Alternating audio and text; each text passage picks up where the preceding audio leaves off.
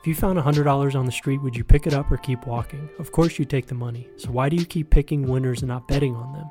That's why I go to my bookie. It's fast, it's easy, and they pay when you win. Let's face it, where you're betting is just as important as who you're betting on. Do the smart thing. If you're going to bet this football season, bet with my bookie.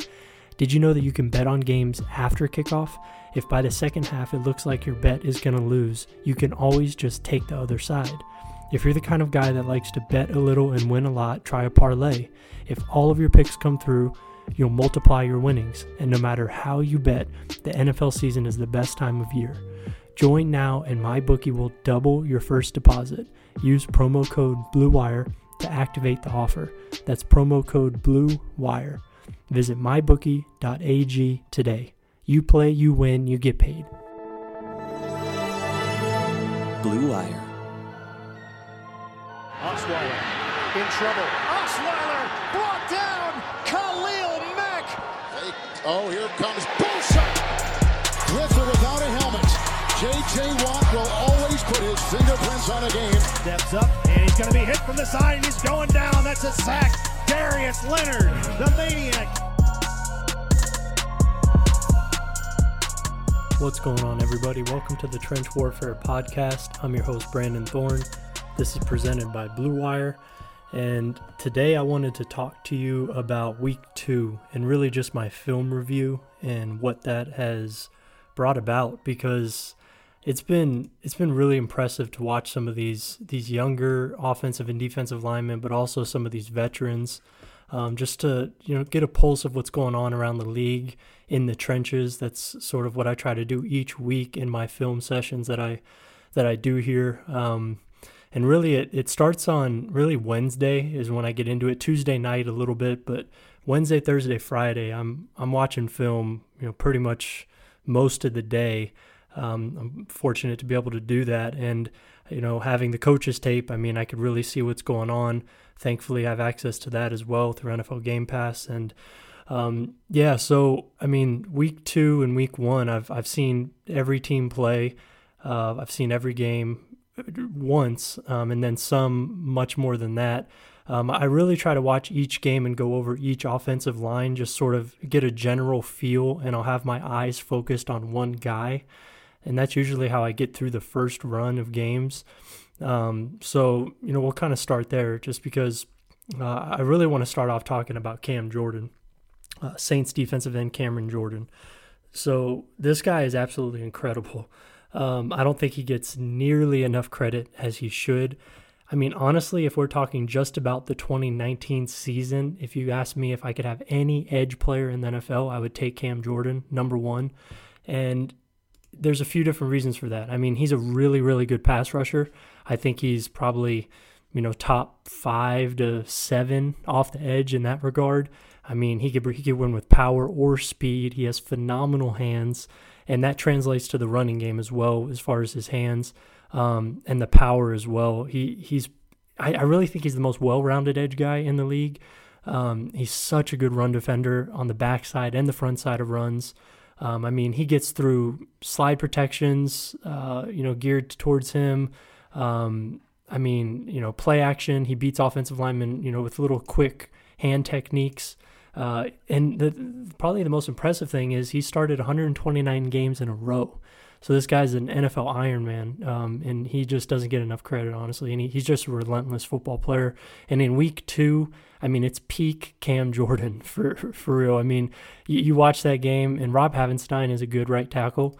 I think he's probably like top 10, 12 at his position, and Cam Jordan just dominates him. I mean, it's incredible. I posted a lot of his plays on my Twitter account at Brandon Thorne NFL, so you can go there and check that out. But just just please do that, or if you have Game Pass or whatever, any way you can watch this game, focus on Cam Jordan.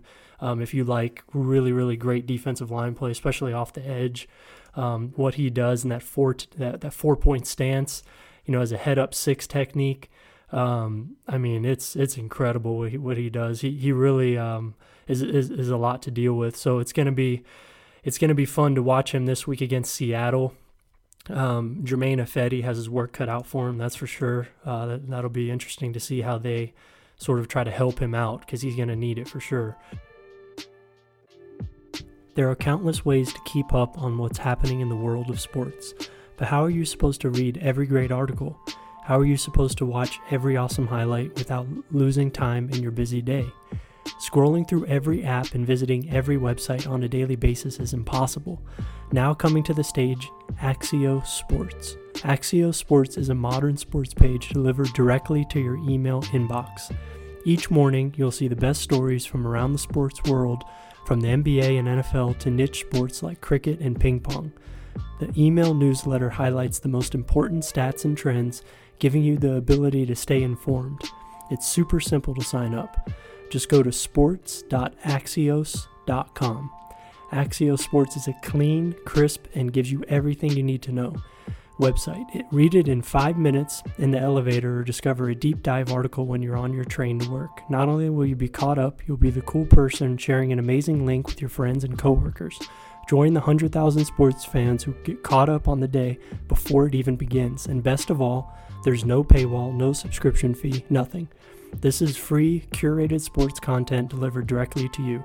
Do yourself and your time a favor. Sign up for the Axios Sports Letter for free at sports.axios.com. Seriously, I, I subscribe to it and it makes me feel more informed without spending time clicking through websites, apps, and social media platforms. Again, try to for free 99 at sports.axios.com. Guys are terrible at taking care of their health. Whether it's a knee injury, bad back, or something worse, guys are usually more comfortable rubbing some dirt on it than seeing a doctor. I'm guilty of it myself. And, you know, I've done this with back stuff, neck stuff when you go to the gym. I mean, the same is true for erectile dysfunction. Studies show 70% of guys who experience ED don't get treated for it. Thankfully, Roman created an easy way to chat with a doctor online. With Roman, you can get medical care for ED if appropriate from the comfort and privacy of your own home. You can handle everything online in a convenient, discreet manner. Getting started is simple. Just go to getroman.com slash bluewire and complete an online visit. If your doctor decides that treatment would be appropriate, they can prescribe genuine medication that can be delivered in discreet packaging right to your door with two free day shipping. Guys, go talk to the doctor. Erectile dysfunction can be tough to tackle, but it's really important to get checked out. With Roman, it's easy to connect with a doctor. Just go to roman.com slash bluewire to get a free online visit and free two-day shipping. That's getroman.com slash bluewire for a free visit to get started. getroman.com slash bluewire. You know, more week two uh, players that I reviewed, and not just week two, but this is week one as well. La'el Collins for the Cowboys looks much improved. I mean, I thought he was, you know, in that top 10 range for – maybe top 15 range for right tackles coming into the year. I had him in, I believe, tier four, which is like a solid starter. But I think, I mean, and that was because, you know, and I've said this on Twitter as well, his pass set, you know, he just, he was a little bit slow out of the gate and his range as a pass protector. I think he could get stressed on the edge a little bit and open up his hips a little prematurely, be vulnerable to inside moves. And there's still a little bit of that. Like against Washington, I'm posting something on on him here shortly on my uh, Twitter account, and um, I watched every snap of him in that game, and I mean he pretty much shut out Kerrigan except one play, and I know one play for a pass rusher is all you need. It wasn't a sack, but I mean he beat La'el Collins handily on this one play. It was an inside stab. And like I said, I mean that inside is, is, is kind of vulnerable for him um, at times. But I think for the most part, watching him these first two weeks, it's cleaned up to a large degree. And to play as well as he did every other snap but that one against a really good player like Ryan Kerrigan is impressive. That deep, that offensive line is maybe the most impressive unit in the league right now.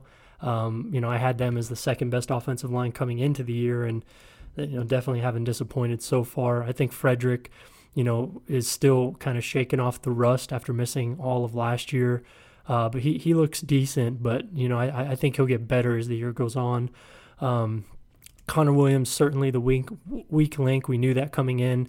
Uh, Daron Payne undressed him a little bit last week. Uh, you know, not not too surprising there, but he's you know he is what he is at this point. Um, I don't think it's gonna you know hinder them too much. But if you watch him every rep, uh, he, he's clearly you know just I mean, it's not, and I don't want to sound like a knock either because he's playing in the middle of two All Pros, so it's you know it's kind of easy to see. But, um, but but yeah. Anyway, uh, some some other really interesting nuggets that I got from my film study.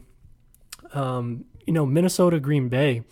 That was a, a great game to watch. Everson Griffen, I think we know at this point he's back after missing last year.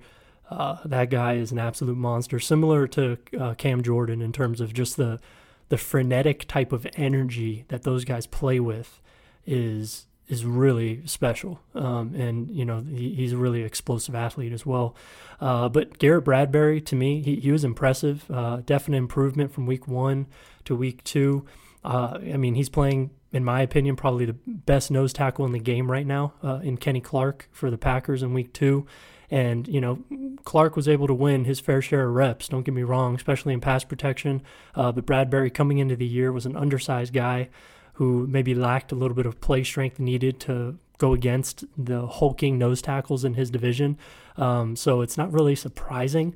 Um, but the the fight that he shows on the field, the competitive toughness to go along with that rare athletic ability, it's it's a pretty special combination. And I think his technique looked pretty good um, just in general as well. I mean, there's certain things you're just not going to be able to stop, you know, at his size yet. I mean, he could find ways to get to, to really tighten up for sure, but um, you know, I think I thought for a second start, uh, it, it, was a, a, really good performance. He did a lot of good things in the run game. He found a lot of ways to win, and you you love to see that from a young guy in a tough in a tough matchup, being able to to get guys blocked in in a multitude of different ways uh, that that's an impressive thing to see. Um, and you know, moving on now, Quenton Nelson. I mean, you know, I, I, have to watch every snap of him this season, just like I did last. I mean, you know, it's just it's a show to watch him play football, and uh, he he was very good in Week Two against Tennessee. You know, you know what though, uh, Daquan Jones, uh, Tennessee Titans defensive tackle. So that's a guy who I haven't really seen much of when I turned on that tape to watch Nelson and Kelly. Um, you know, I mean, I wasn't expecting to to be blown away by Daquan Jones, but he came out and played a really really nice game against the run. He's a big, strong dude who bent Nelson back one rep. I mean, literally bent him backwards uh, with his hands. Really heavy hand usage. Uh, quick processor in the middle. Not a lot of range. You know, he's not a Grady Jarrett or Jurrell Casey by, by any means, but he's a he's a shaded nose tackle that you can win with for sure. Um, and he, I think he showed a lot in that game against really, really good competition. So that that one stood out to me. Um, and then we'll we'll hit a couple more here. Um, so you know, Denver, Chicago. Uh, of course, I'm watching the Broncos every week for the piece I do for the Athletic, uh, a weekly film review piece there. I mean, Elijah Wilkinson looked pretty good. I thought um, going against Khalil Mack in the second game he's ever played at right tackle.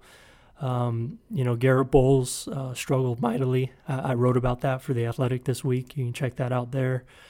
Um, but there, there was definitely a couple other names I wanted to throw out there. Erik McCoy looked really good against the Rams.